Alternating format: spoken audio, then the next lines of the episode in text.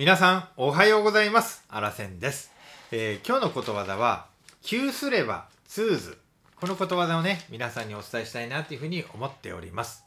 今日もですね、初めにことわざの意味、そして似たことわざ、そしてあらせんからのコメント、そして最後にね使い方をね皆さんに紹介したいと思います。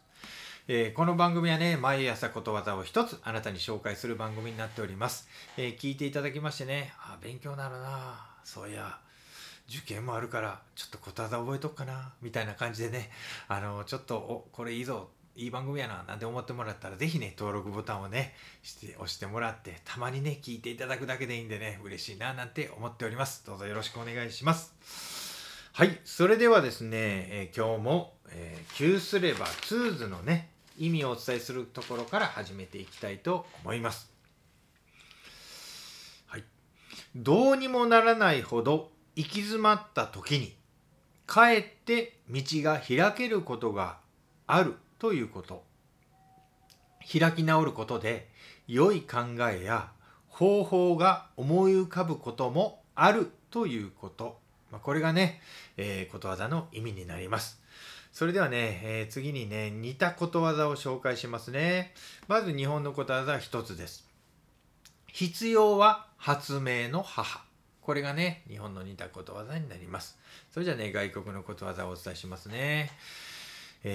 まずはじめです。窮地になればやり方を変える、やり方を変えれば道は開く。これは中国のことわざですね。なんかかっこいいですね。次はね、英語のことわざを紹介しますね。人の窮地は神の出番っていうね意味のね英語のことわざがね今も広まっております。続いてオランダのことわざです。困窮極まれば救いが近い。オランダです。いいことわざですね。最後アラビアでね、のことわざです。悩み抜いて楽が来る。はい、僕なんか好きやなこのことわざね。はい、ということで、日本と世界のことわざを紹介させていただきました。それではあらせんからのコメントです。絶体絶命の大ピンチ、そんな時ほどね道が開け解決できるものだという意味のことわざになります。そんなに心配しなくていいと、行き詰まった状態は必ず変わるというね昔の人からのねアドバイスじゃないかなと思いますね、このことわざはね。実はこれは古代中国の有名なね占いの書易経の言葉に基づいています。はい、というふうに言われておりますね。全てのものは変化するから、ピンチの状態だって例外じゃないということなんですね。ちなみにね、追い込まれると力が出るんだけれども、それまで何もしないというのはねもうダメですので、はい、ということです。でね、最後にね僕のねこのことわざね、窮すれば通ずっていうこのことわざを思い出せばね、僕のねあるエピソードがねいつも思い出すんでね、ちょっとそれ紹介したいなと思ってます。実はね僕教員採用試験の時にねピアノのね試験というのがあったんです。これはね前もって事前にこれを弾いてくださいっていうようなね課題が与えられている一つに、バイエルの何番やったかな、なんか何番っていうのが指定されてました。でね、僕はねそれに向けてね一曲なんでどうしようかなと思って、近くのね本当ねもうピアノが有名なね高学年6年やったかな、なんかその女の子がすごいピアノが上手やっていうのをね母の知り合いでちょっとそういう関係があったんで、ぜひその子に教えてもらったらええよいうことでね、その子に家来てもらって、でピアノを弾く練習を教えてもらって、でその子が弾いたのを録音してね、それを聞いて、で僕も練習してということでね、バッチリ何ヶ月かかけてね試験の当日に向けて練習して、バッチリそれはね弾けるようになっていきました。そして試験当日です。行ったんですよ。ほんならね、僕の試験がだんだん近づいてくるんですが、その前にね弾いてる曲が聞こえてくるんです。でそれ聞いて僕びっくりしましてね、何びっくりしたかというと、僕と同じような練習その曲は弾いてるんですけれども、ある一箇所だけねめっちゃ早く弾くところがあるみたいなんです。僕それ知らんかってずーっと同じテンパで弾いてたんですけど、ある一箇所だけピャッとみんなね、そこだけね早く弾いてるんですよ。うーわー思って、僕それ練習してない、どうしようと思って、そんないきなり早く弾けるかなとか思って、まあ言うてもどんどんどんどんね試験が近づいてくるわけですよ。で僕どないしたと思います？はい、あのね、もうね、僕全体をちょっとゆっくりめに弾いて、そこだけ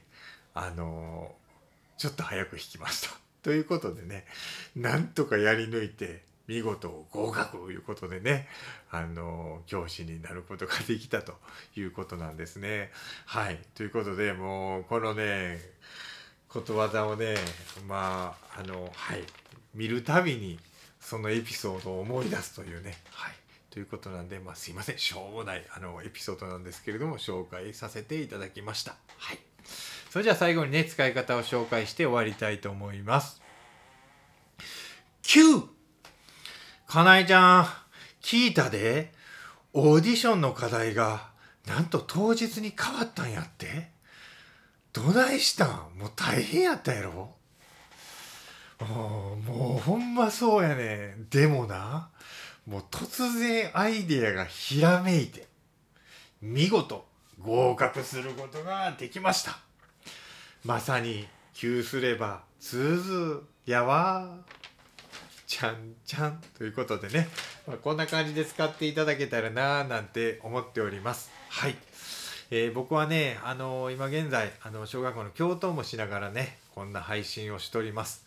教頭先生がなんでこんな配信すんねんいうことでね、もうみんなから笑われたりはしてるんですけれども、僕は結構クソ真面目にやっております。っていうのが、この話し方のねスキルをアップするためにちょっと頑張りたいなと思ってるのと、今ね子どもたちのまあ将来の夢の中に YouTuber みたいなのもありますよね。で今後どんどんどんどんこう発信するっていうのがねもう当たり前になってくる。まあ彼らっていうかね、僕は関わってる子どもたちの、まあ、未来は本当そういうのが一般的になっているような未来なのかななんて思うので、やっぱりね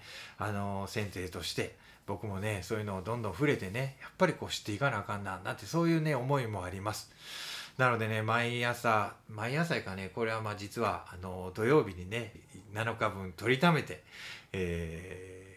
予約投稿っていうんですか、それをして毎日5時半にね配信してるんですけれども、まあ、休日はね1日こんな感じでね配信活動のためにね勉強してまとめて、でこのようにね配信しているっていうのがこの番組になっております。というのでね、僕もねこれからどんどんねこの番組もスキルアップしてっていうかね、内容も楽しく、また話し方も上手になりながらっていうのをね目指してやってますんでね、まあそんな僕の成長もねあらせんだいぶうまなってきたやみたいな感じで、ね、たまに聞いていただいて確認していただけたらななんて思ってます。そうすることでね、俺も頑張ろうみたいな思っていただけたらね嬉しいななんて、まあそんな思いもねあります。はい、なぜ挑戦する姿を教え子我が子に見せていきたいなっていう、なんかそんな思いでもね取り組んでおりますので、どうぞお付き合いしていただけたら嬉しいななんて思っております。さあ、それでは皆さんいつも、番組聞いていただいてありがとうございます。今日も朝から一緒に頑張って出発していきましょう。いってらっしゃい。目の前のあの人の大切なあの人の心に火をつけて励まそうと思うのなら、あなたが燃えればいい。